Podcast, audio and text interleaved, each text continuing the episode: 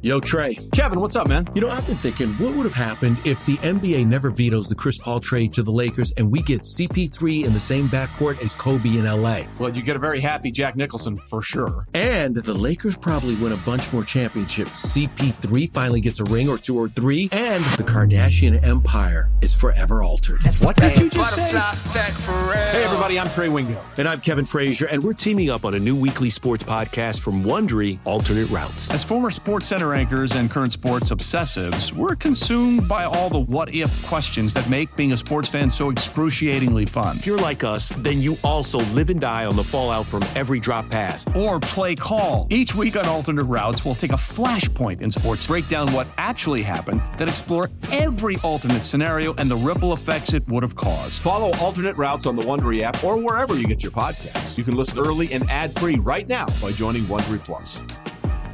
Well, let me give you my last random thought, and as you know, I always like to talk fashion any chance I get the opportunity. Here's the question that I have is I don't know if this was a fashion choice or if there's some sort of reason behind it, but Taylor Rapp, who actually had a pretty good game, I just saw him on a couple big tackles. He had no glare. If you know, no glare is the black marks that go under your eyes. Usually you see it in baseball, but you do see it in a lot of football players too. He only had it under his left eye. Just one no glare strip on his left eye. And I'm wondering, is that a fashion choice, or is there any possibility that that's a strategic placement of no glare? Like maybe his left eye is his stronger eye, so that's the one he needs. Maybe the lights on SoFi are brighter on the left side, but you switch sides, so I don't get why that would make any sense. What do you think? Is it fashion? Is it practical? Is it neither? I don't know what else it could be. I think one fell off. I think it is what happened. You think that's it? You think I didn't even consider that possibility. I think, look, these guys get sweaty even before they get started on the day. The bigger question for me is, do those things even do anything? Yeah.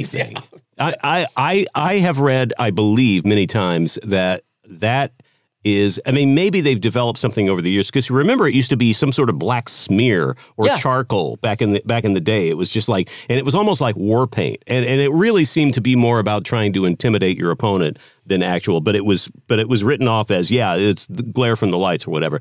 I don't scientifically or physically see how that stuff works. But I don't know. Maybe he's got one eye that's more sensitive than the other or something, but I think one just, it got sweaty and it fell off. He didn't notice. For some reason, I assumed it was like because I have worn no glare in my Little League Baseball career. I thought I wanted to look super cool, and I got, it comes in like a little lipstick kind of stick, and you put it, so I assumed that's the kind he was wearing, so that you would have to make the very deliberate choice. But man, I'm going to be honest, Larry Morgan, you just blew my mind by even presenting the option that one could have fallen off. I didn't even consider the most obvious probably reason that he has one on.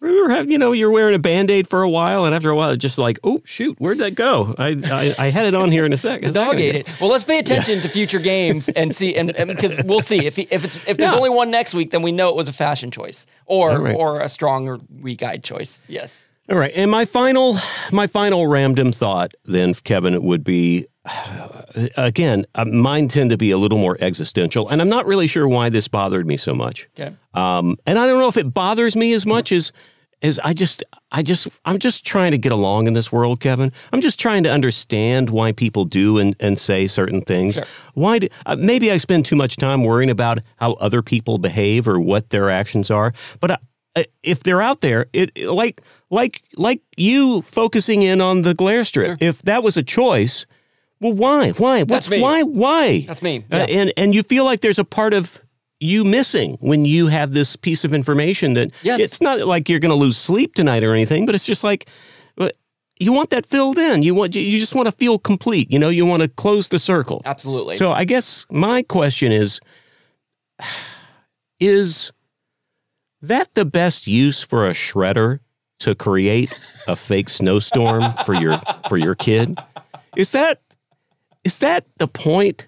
And how does that even work? And why is that environmentally sound? It's a commercial. And if you think your kid is staring at a snow globe and wishing they were in snow, do you think she's really really going to understand the effort you put into doing that and go, oh, thanks. A lot of crappy paper falling out of the sky. This was Dad, what was this advertising? Dad, this is the worst Christmas ever. I hate you. I wish Mommy was still alive. Wah! Runs that. We didn't see the rest of that commercial, did we? No. But no, get your shredder from Amazon and disappoint and scar your child for life. Go ahead.